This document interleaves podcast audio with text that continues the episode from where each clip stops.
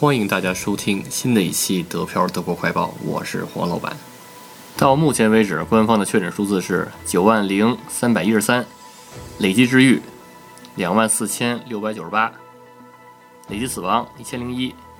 跟昨天相比，新增确诊数字是七千零九十八。继续播报一下各州的具体数字啊：石河州一千四百八十四，不来梅三百五十四，汉堡两千七百三十九，梅田州五百零六，下萨克森州五千八百二十八，萨恩州九百一十九，柏林三千四百八十九，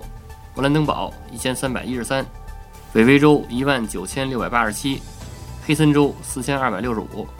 图林根一千零九十二，萨克森州两千七百二十五，莱法州三千七百一十一，萨尔州一千三百零三，巴甫州一万八千七百一十八，巴伐利亚州两万两千一百八十三，破九万了啊！大家小心点儿。而且呢，今天终于打脸了，今天新增数字又创历史新高，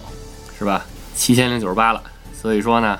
三月二十七号那个六千四百多不再是峰值了，现在是七千零九十八是峰值了，然后下一个拐点是什么那就不好说了，对吧？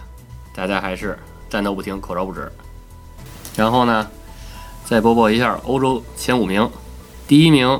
西班牙累计确诊十一万七千七百一十，第二名意大利十一万五千八百九十五，第三名德国九万零三百一十三。第四名法国五万九千一百零五，第五名英国三万八千一百六十八，然后再说一下美国啊，美国是二十四万五千六百零一，好吧，今天的德国疫情报告就播到这里。如果大家想加群，